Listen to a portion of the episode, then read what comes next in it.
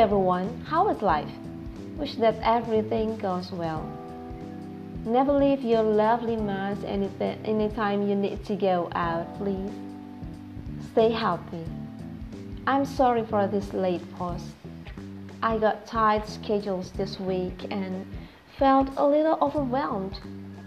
Let us jump to the discussion. For this episode, I read a story from Chicken Soup for the Soul. Anyone of you know this book? If you need some encouragement or inspirations in your struggle, I recommend you to grab this book.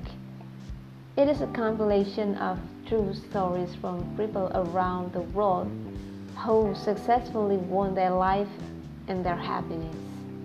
What do you think? Sound interesting? Am I good informative? Okay, let's go to the main topic. I chose a story from the book. It is about Shawn Decker, a second son in his family. He was born in 1970s and suffered from hemophilia. Doctors predicted that he wouldn't be able to reach his adolescence. Luckily that his family gave him a lot of support and opportunities for him to spend his childhood like other children. He took part in role plays, played baseball, played baseball with his brother, and did physical activities just like other children.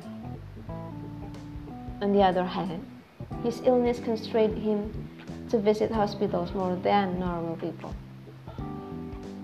Thanks God, he got used to it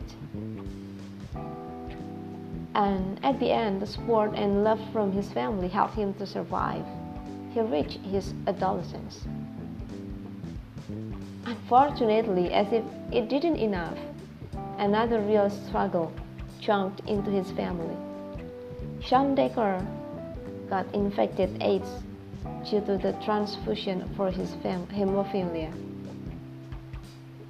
Moreover, people started to treat him differently.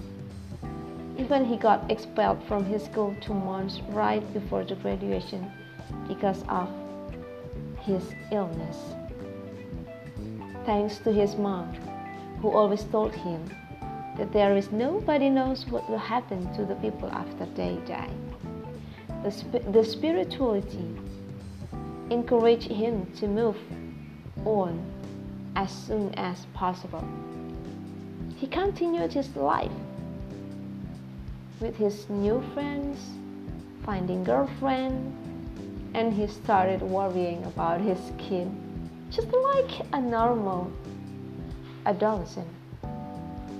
He tried to live his life as a normal person. At his 20 years old, he created a blog and he find out and he found out that he could write Later, his AIDS illness turned into his ideas in writing and sharing through his blog. His, his blog. Shawn Decker made his hemophilia as his teacher to learn about how precious is life. On the other hand, he learned about discrimination from his AIDS. One day, someone asked him whether he wanted to exchange with other people with no AIDS. He replied that he already learned how to deal with his illnesses for a long time and he had been used to handle them. Why should he have to look for new problems? He believed that everybody has their own challenge and his issue were his his issues were his health. That's all. The story is ended. And what do you think? Do you guys get something from the story? For me, myself, this inspiring sharing leads me to rethink about the way I look at my life. Honestly, sometimes I think that there is nobody in the world who suffer more than me. And affected by this thought, I waste my time to worry about something uncertain. I let my happiness passing by me. Thanks to Shawn Decker, I know there is no nothing perfect in this world. However, it is not true that letting the imperfect situation grab my happiness. He taught me, he taught me that dealing with the, the imperfect situation is the way out to take back my happiness. Okay, I think it's enough from me. Hopefully that uh, you can enjoy this episode. Hopefully I can catch you as soon as possible in the next episode. Bye bye. Take care. Stay healthy.